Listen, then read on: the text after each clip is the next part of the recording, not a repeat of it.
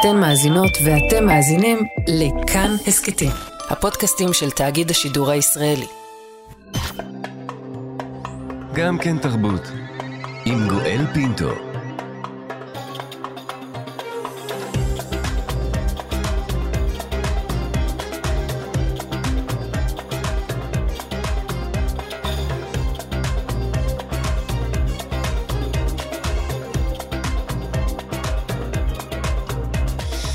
שלום שלום אה, לכולכם, תודה שהצטרפתם אלינו להסכת היומי של גם כן תרבות, מגזין התרבות של ישראל, עם מיטב השיחות ששודרו בתוכניתנו היום ברשת כאן תרבות. עורך המשדר יאיר ברף, עורכת המשנה ענת שרון בלייס, על ההפקה מיכל שטורחן, האזנה נעימה. אנחנו כאן, כאן תרבות. לא רק מצבה של ישראל, אלא גם מצבה של התרבות הישראלית הופך קשה בזירה הבינלאומית. הנה מעט דוגמאות, כולן מהימים האחרונים. כמובן, הכותרת עליה שוחחנו אתמול בתוכנית, אודות הנטייה של איגוד השידור האירופי לפסול את השיר "הגשם של אוקטובר", ששלחה ישראל לאירוויזיון בטענה כי יש לו הטיה פוליטית. אה, כותרת נוספת בפסטיבל הקולנוע בברלין, מפסטיבלי הקולנוע הנחשבים בעולם, שננעל בסוף השבוע. הוענק פרס הסרט התיעודי הטוב ביותר לסרט אין ארץ אחרת, סרט של בסיל אדרה, חמדן בלאל, יובל אברהם ורחל שור, סרט שמתעד את פעילות צה"ל בכפרים פלסטינים בדרום הר חברון. על הבמה אמרו היוצרים לתשואות הקהל, קשה לחגוג כשעשרות אלפים נשחטים בטבח הישראלי בעזה. כותרת שלישית, הלילה במהלך טקס הענקת פרסי הספיריט אוורד, פרסים אמריקנים לסרטים עצמאיים, זעקו שם כולם פרי פלסטיין. עכשיו נספר לכם, מאזינות ומאזינים, כי לא רק המקרים האלה, אלא גם בביאנלה לאומנות בוונציה עולות קריאות להחרמת הביתן הישראלי. מדובר בעצומה תחת הכותרת No Genocide Pavilion את The Venice Biennale, שמבקשת להחרים ולגרש את הביתן הישראלי, בו אמורה להציג אומנות ישראלית רות פתיר. מעל לעשר פעמים מופיע המינוח ג'נוסייד, רצח עם, באותה עצומה, שהחתומים עליה טוענים שכל עבודת אומנות שמייצגת באופן רשמי את מדינת ישראל, היא בהכרח יצירה שתומכת ברצח עם. החותמים מוסיפים כי בשעה בשעה שרות פתיר, הנציגה הישראלית מתכננת להציג יצירה שעוסקת בפריון, ישראל רצחה, כך בניסוח שלהם, 12 אלף ילדים.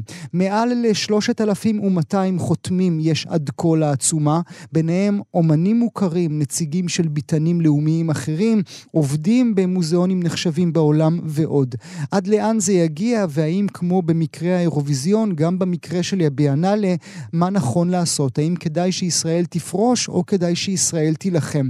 לפני שנפנה אל המרואיינת הבאה שלנו, רק נאמר כי פנינו אל רות פתיר, ביקשנו לשוחח איתה לאור העצומה, היא מסרה לנו שלעת עתה היא החליטה להימנע מלהגיב לעצומה. נברך לשלום את הדוקטור סמדר שפי, מייסדת ועוצרת ראשית של מרכז לאומנות עכשווית רמלה, מבקרת והיסטוריונית אומנית, אומנות. בוקר טוב לך.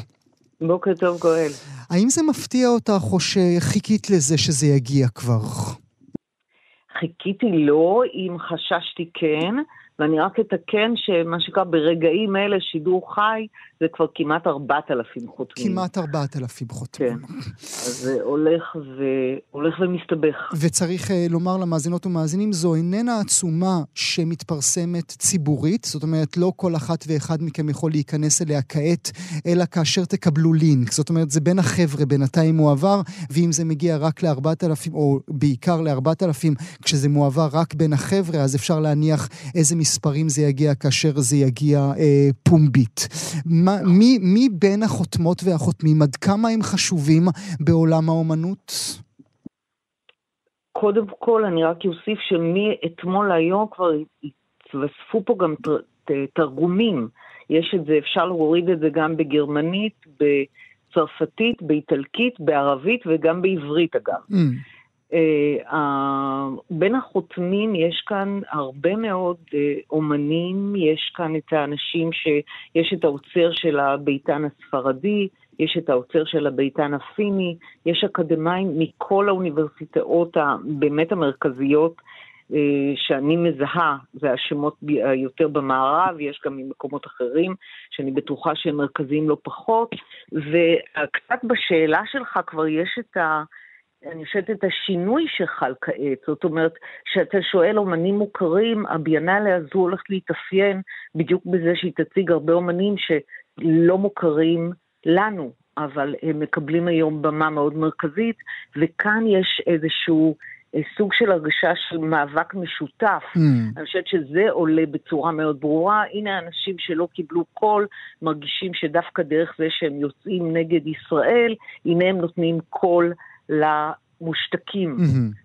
כאשר צריך להזכיר למאזינות ומאזינים, התערוכה המרכזית בביאנלי שתיפתח בעוד חודשיים עוסקת נאמר באופן כללי בפליטים ופליטות. אז אה, it makes sense כל מה שאת אה, אומרת כעת. הם טוענים באותה עצומה, אה, וזה קצת שיעור היסטוריה עבור המאזינות והמאזינים, על סוג של איפה ואיפה שנוקטת, שנוק, שנוקטים בביאנלה, כי אם, כי אם העפתם את דרום אפריקה כאשר היה אפרטהייד, ואם העפתם את רוסיה כאשר הם פלשו לאוקראינה, אז, אז למה אתם לא אומרים כלום על מה שישראל לכאורה עושה לדבריהם?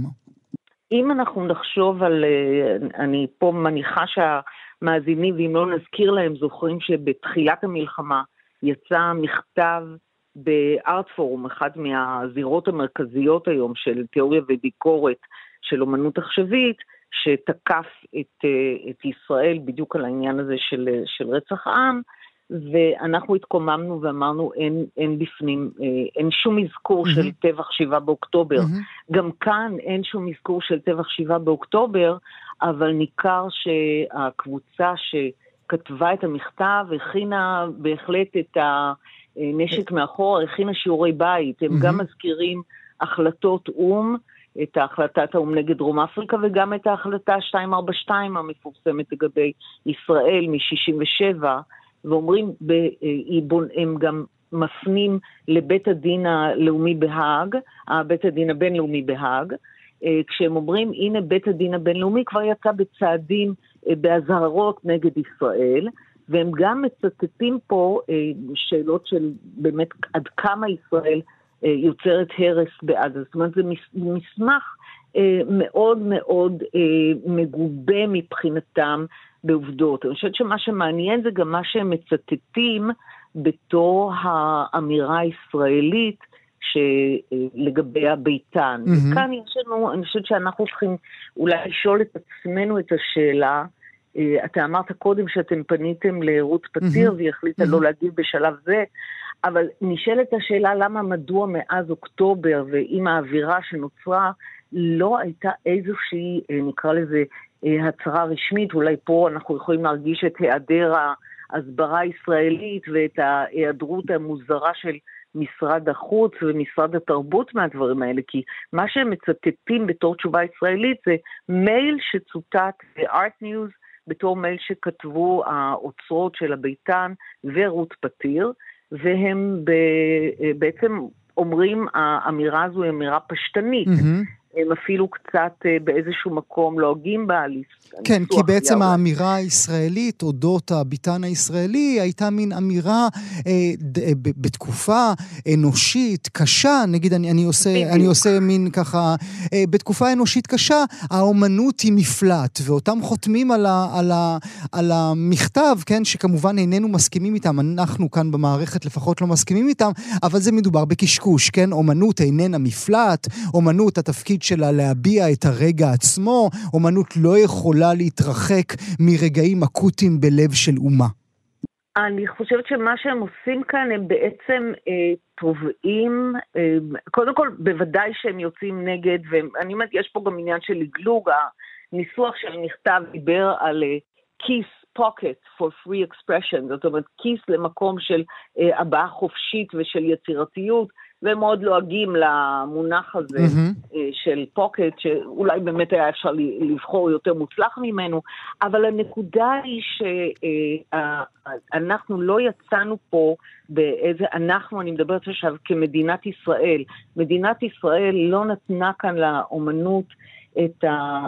הייתי אומרת איזשהו סוג של גיבוי והסבר שהוא קצת יותר ניכר. זאת אומרת, זה באמת מצב שאני גם שואלת למה צריך להיות עם, ה, עם כל הגופים שמסביב, ובאמת, בביאנלה מדובר באופן מובהק על ייצוג של המדינה. Mm-hmm. יש לנו פה ביתן ישראלי, יש דגל ישראל, שגריר ישראל תמיד פותח mm-hmm. את הביתן, ואין כאן איזשהו סוג של אה, גיבוי, מה אנחנו עושים. אבל, אבל אפשר, גם, אפשר, גם, אה, אפשר גם לשאול ברשותך, דוקטור שפי, מה הגיבוי היה עוזר?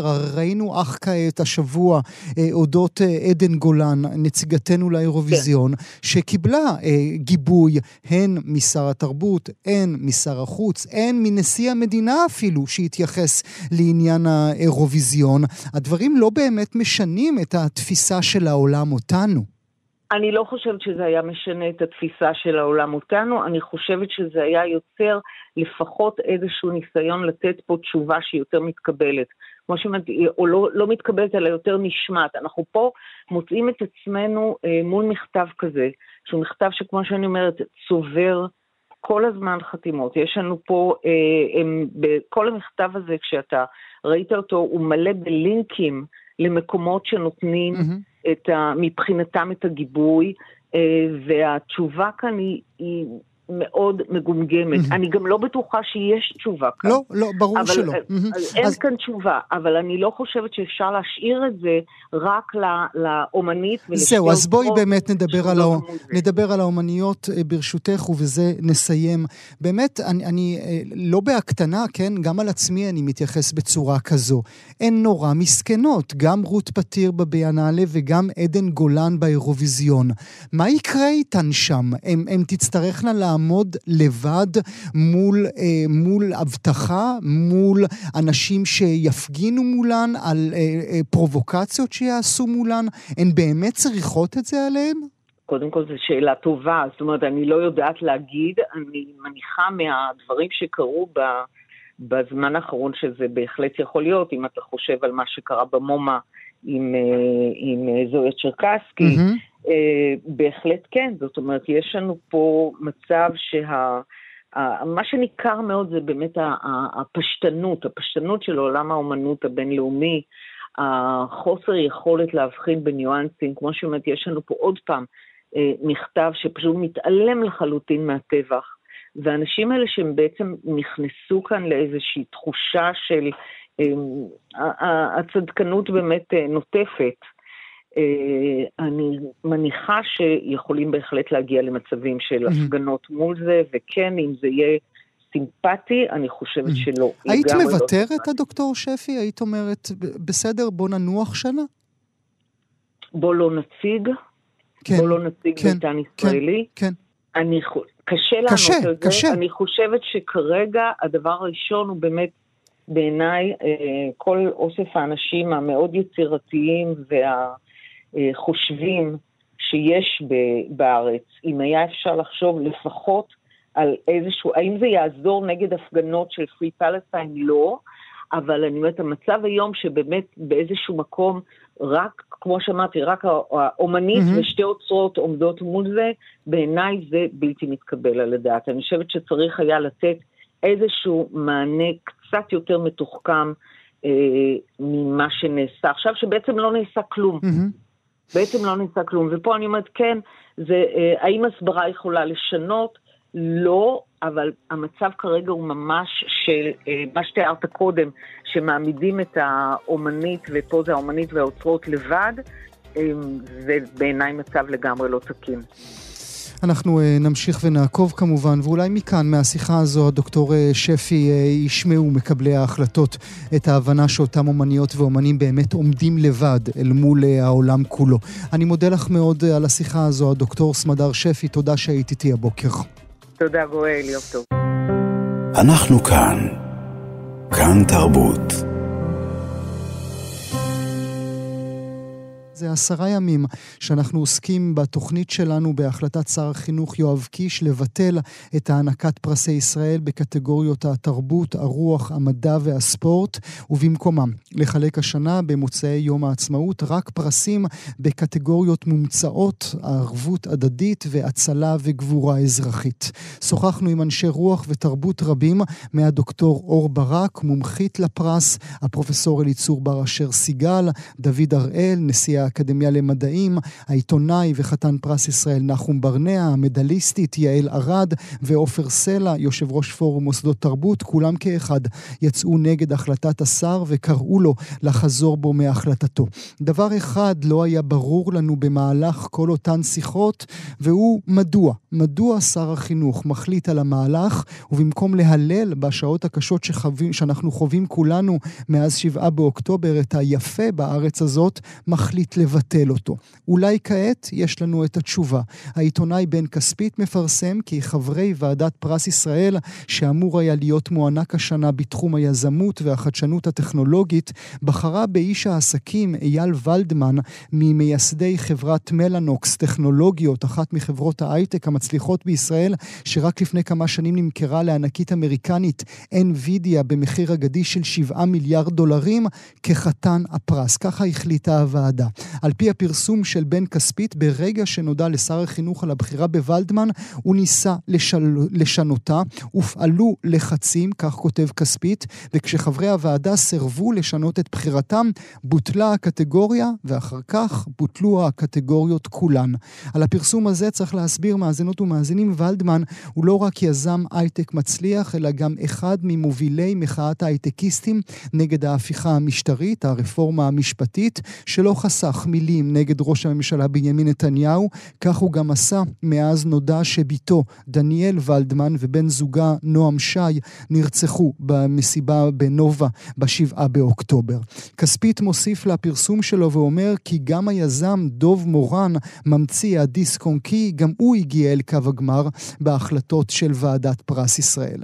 לפני שנדבר אודות אה, זכויותיהם של ולדמן ומורן ליזמות, לטכנולוגיה, להייטק, לכלכלה כאן אצלנו בישראל, ונלמד מעט על הסיבות שבגינם הם ראויים לפרס ישראל, נאמר כי שר החינוך יואב קיש דוחה את הפרסום של בן כספית ומגדיר אותו כ fake news. ההחלטה לדחיית פרס ישראל נבעה אך ורק מהמצב המלחמתי במדינה, כתב השר קיש, הוא גם הוסיף, לצערי אנחנו פוגשים בעיתונאים שלא נותנים לכמה עובדות להרוס להם סיפור קונספירציה בדיוני, ובניגוד לנאמר, אומר אה, שר החינוך, השנה אף זוכה לא נבחר נבחר לפרס ישראל, מכיוון שעבודת הוועדות חסויה ותחת שמירת סודיות, לא ניתן להתייחס אליהם פומבית. השר גם הוסיף כי ההחלטה שלו לבטל את הפרס ולהתמקד בפרסי ההצלה וערבות הדדית היא פשוט עמדה ערכית. נברך אה, לשלום את יזם ההייטק שאול אולמרט שנמצא איתנו הבוקר. בוקר טוב לך. בוקר אור. תודה רבה שאתה נמצא איתנו. אני רוצה לפני הכל ברשותך לדבר באמת על זכויותיהם של ולדמן ומורן ליזמות, לטכנולוגיה ומדוע הם ראויים לפרס ישראל. אנא נסה ככה בצורה פשוטה, כי איננו אנשי הייטק, להסביר לנו מה עשה ולדמן שהוא ראוי לפרס ושהיה גם ראוי למכור את החברה שלו תמורת 7 מיליארד דולרים. אז אה, קודם כל, ישנם הרבה אנשים ראויים. אה, תעשיית ההייטק בישראל היא מנוע צמיחה לא רק של הכלכלה והמשק, אלא באמת אחד מעמודי התווך של החברה כולה. והתעשייה הזו נשענת על כתפיהם של ענקים אה, רבים, ביניהם גם דוב מורן ואייל ולדמן, שלא אגזים אם אומר שהמשמעות שלהם לעולם החדשנות, היזמות, ההייטק בישראל, אינה נופלת מזו של חתני פרסי ישראל אחרים בתחומים אחרים, כמו אה, לאה גולדברג או עמוס עוז בספרות, אה, זאב וילנאי בידיעת הארץ, או, או אברהם אבן שושן בלשון העברית. Mm-hmm. זאת אומרת, מדובר באנשים אה, שבאמת מאבות התעשייה. אה, אייל ולדמן היה, כפי שאמרת עוד לפני מלנוקס, הוא היה אחד מיזמי חברת גלילאו, גם כן חברה שהייתה ככה מחלוצי ההייטק הישראלי. ואחר כך הוא היה שותף להקמה והמנכ"ל והיושב ראש של חברת מלנוקס, שנמכרה תמורת אה, אה, סכום שנשמע בדיוני של mm-hmm. למעלה משבעה מיליארד דולר, יצרה אלפי מקומות עבודה בישראל, אה, עודדה אה, השקעה בחדשנות והשקעות זרות בארץ, שגם כן מעבר למקומות העבודה הזרימו הרבה מאוד כסף לכלכלה הישראלית.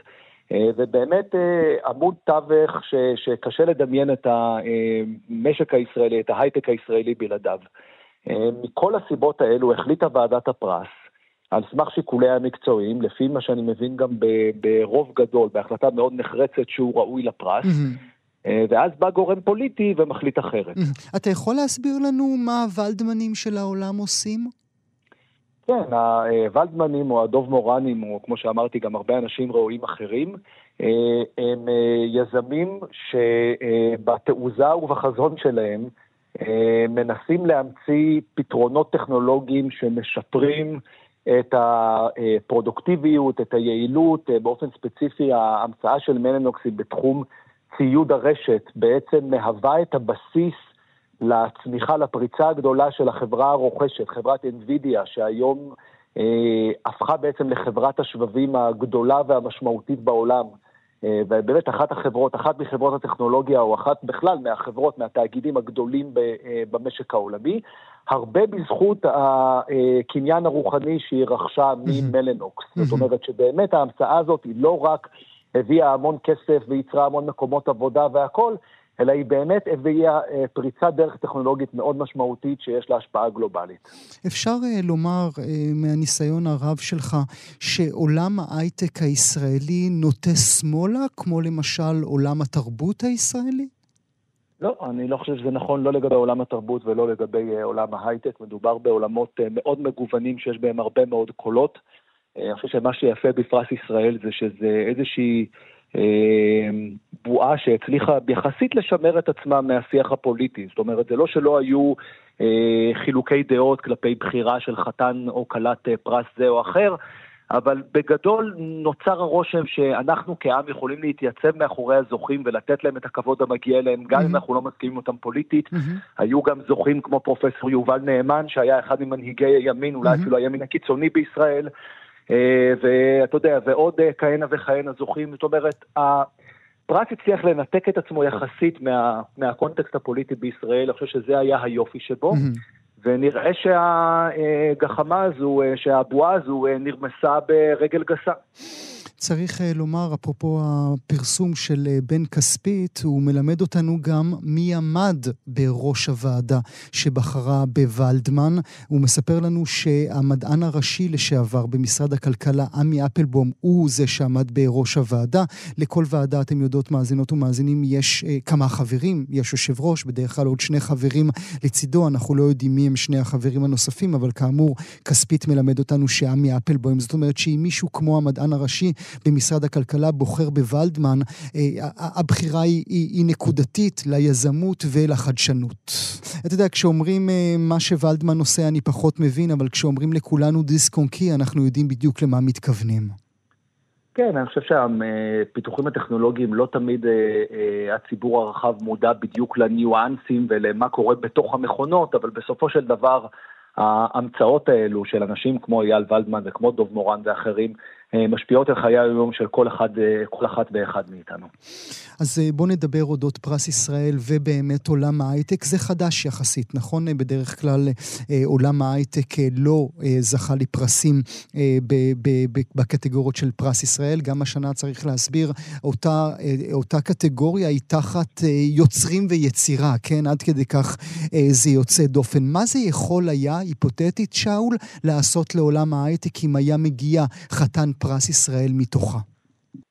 אני חושב שכשאנחנו בוחרים חתני פרס ישראל, אנחנו בעצם יוצרים איזה שהם אה, מצפנים לאנשים שמגלמים הלכה למעשה את הערכים שאנחנו כחברה רוצים לקדש ולקדם.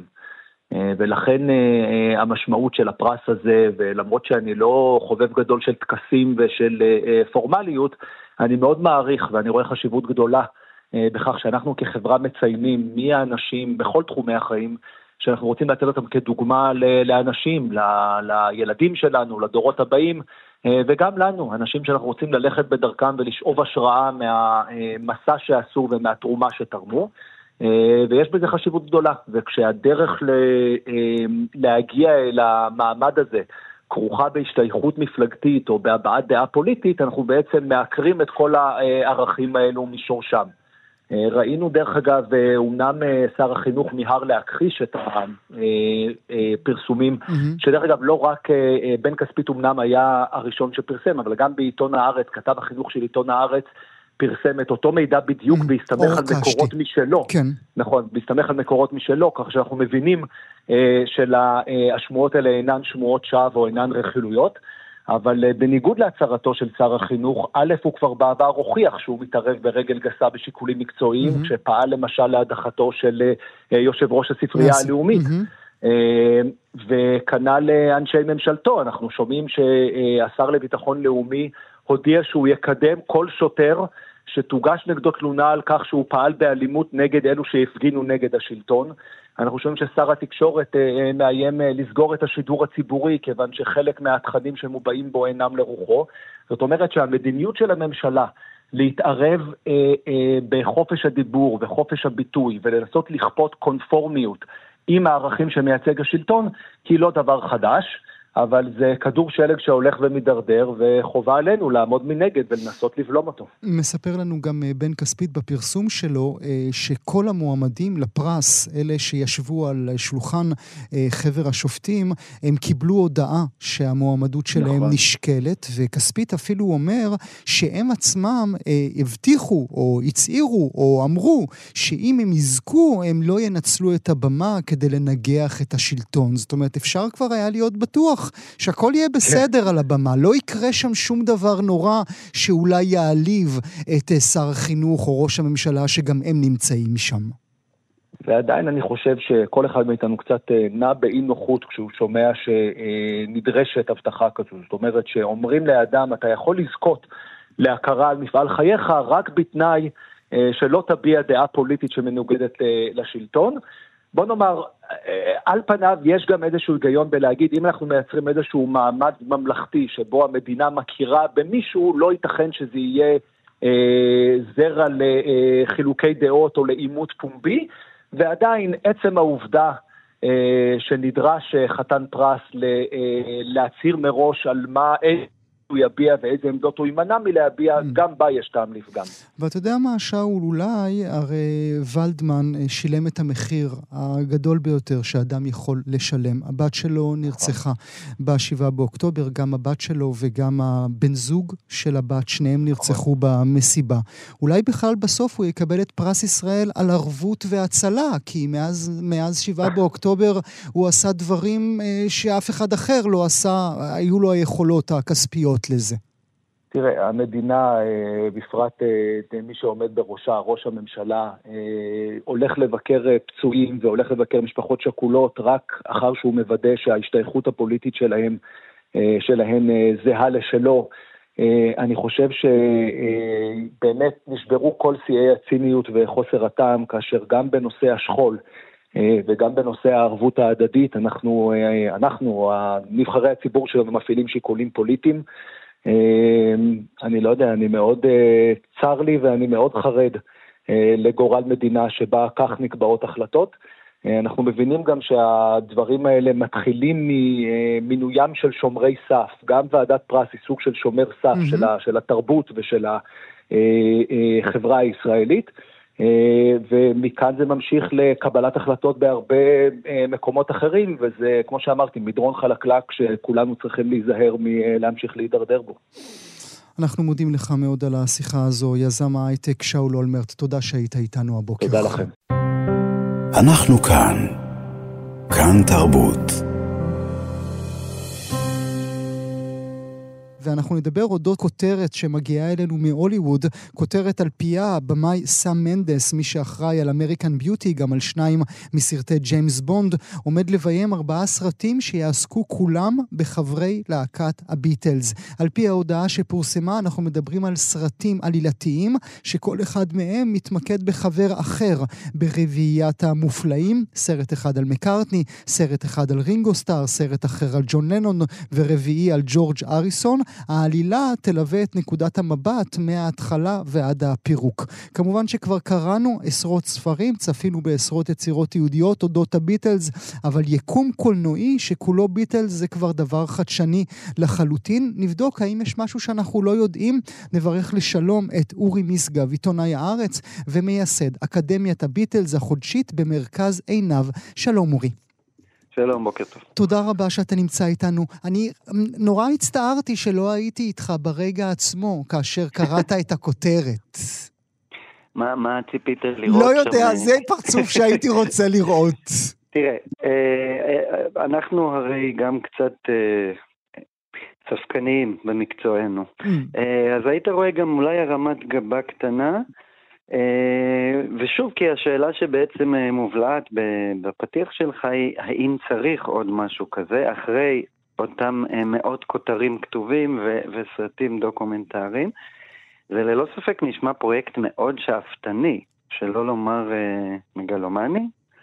ארבעה סרטי קולנוע באורך מלא על אותה להקה ועל אותה תקופה. אני Mhm. חשבתי שתחילה שהתמקדו בסולו, ואז זה באמת אה, יש מעניין היגיון וגם נגיד. פחות כן. מוכר. אה, הדבר הכי מעניין כרגע לדעתי מבחינה קולנועית, איך לפצח, אה, אבל זה נצטרך לחכות למר מנדל. זה שהם היו מאוד ביחד, הם תיארו, הם פעם אמרו שבשנים הראשונות, השנים האינטנסיביות של הביטלמניה, הם הרגישו כמו אה, יצור אחד שיש לו אה, שמונה זרועות. מהמם. הם היו נוסעים ביחד, מקליטים ביחד, מופיעים ביחד, ישנים ביחד, מבלים ביחד, כותבים ביחד. אה, אז מעניין לפרק את זה דווקא לארבעה סרטים, Mhm. אבל זה כבר כמובן עבודת הקולנוע. כי הם היו, כי הם היו אנסמבל, אה, ואיך אתה מפרק את האנסמבל לאחד בכל סרט? מה יקרה עם האחרים אה, כאשר רק האחד יעמוד במרכז? כן, זה בהחלט, בוא נגיד מסקרן, אני מנסה להשתמש במילים אה, חיוביות, אה, אבל בוא נדבר ב- עכשיו ברצינות, באופן חיובי, זה, אני חושב שהשאלה הנכונה היא לא האם צריך דבר כזה, אלא האם יש ביקוש, והביקוש הוא אדיר, Mm. וזה, אני חושב, הנקודה. אה, הביטלס ייזכרו בתולדות המוזיקה, לדעתי, בקליבר של באך ומוצרט ובטהובן.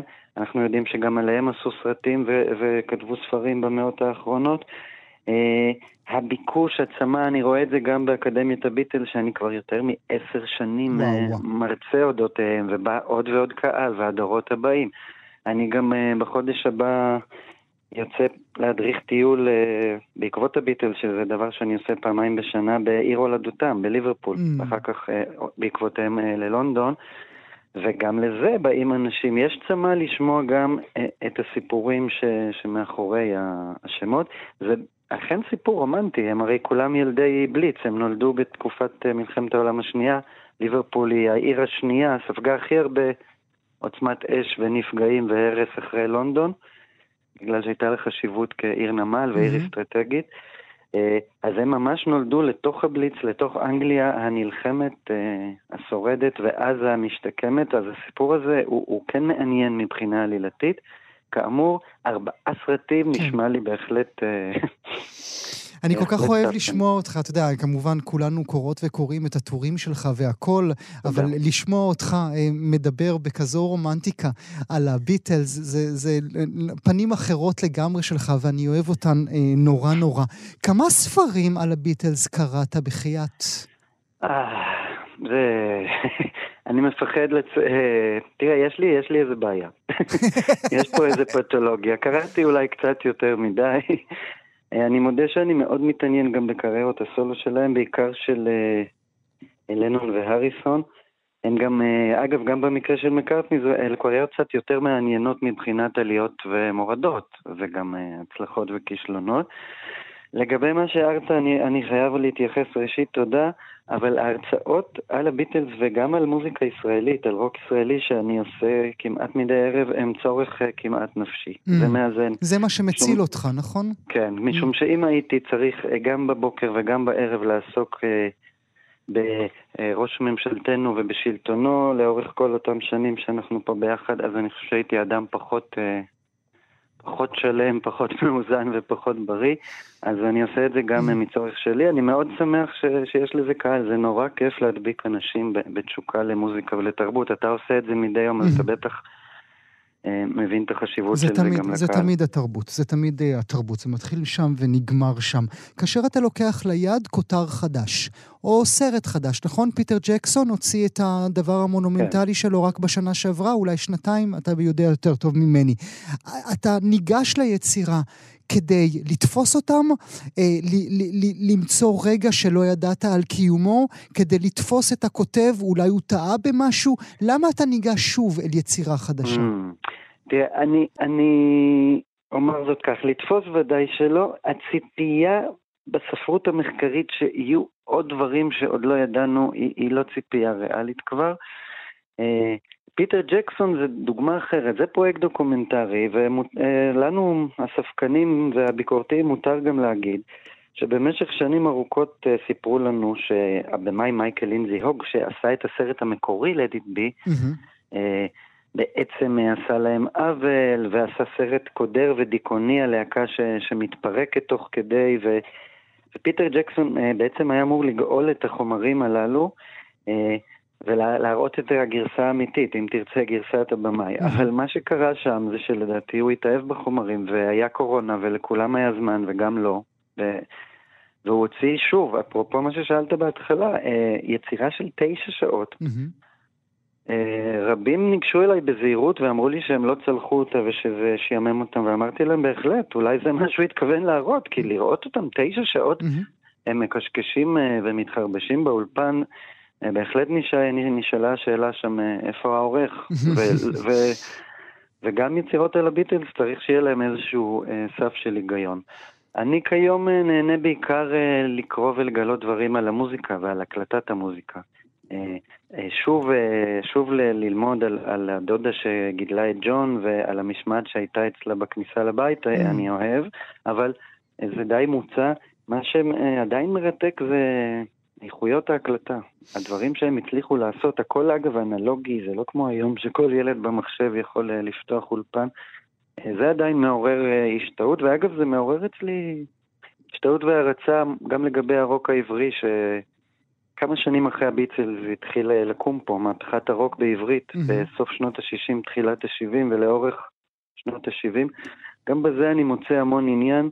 המחשבה שאנשים כמו אריק איינשטיין ושלום חנוך ומתי כספי ויהודית רביץ ועוד ועוד ועוד אה, ייסדו פה יש מאין את העולם המופלא הזה, וגם זה נעשה באמצעים אנלוגיים, בתקציבים נמוכים.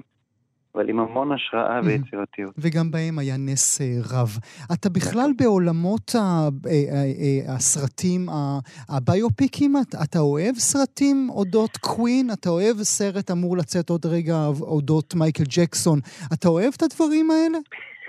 אישית אני בעייתי אה, בתחום ה fiction, הבדיון. אני, אני צרכן של ספרות וקולנוע תיעודיים, יש לי בעיות. אני למשל קורא רק ספרי עיון, אני מתקשה מאוד כבר הרבה שנים לקרוא אה, פרוזה ובדיון. אה, גם בקולנוע אני נמשך תמיד ליצירות הדוקומנטריות. קשה לי לראות מישהו שמשחק את אה, ג'ון לנון או את אביב גפן, כש, כי, כי אני צמא, אתה יודע, לדמויות האמיתיות.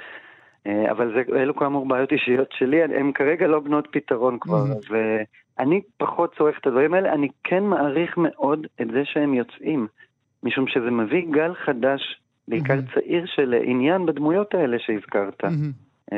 וכמי שאוהב את העשורים האלה של הרוק והפופ בשיאם, אני שמח על כך. אה, אנחנו רואים את זה, תופעות כאלה יותר ויותר עם דור הטיקטוק, כן? פתאום שיר כמו Fast אה, Car הופך להיות, ששמענו כשהיינו בני לא יודע כן. כמה, הופך להיות שיר השנה ומקבל את כל המקום שלו.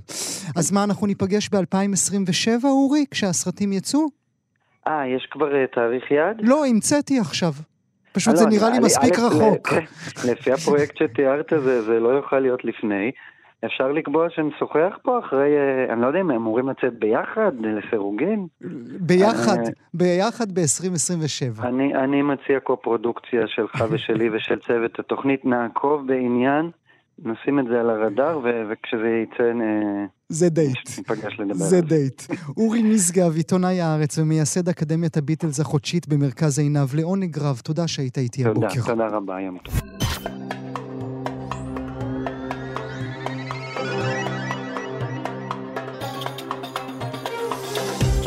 זהו, עד uh, כאן ההסכת היומי של גם כן תרבות, מגזין התרבות של ישראל. עורך המשדר יאיר ברף, עורכת המשנה ענת שרון בלייס, על ההפקה מיכל שטורחן. תודה לכם שהייתם איתנו במסע שכל כולו תרבות ואומנות. שמרו על עצמכם, האזינו לכאן תרבות. תודה ולהתראות.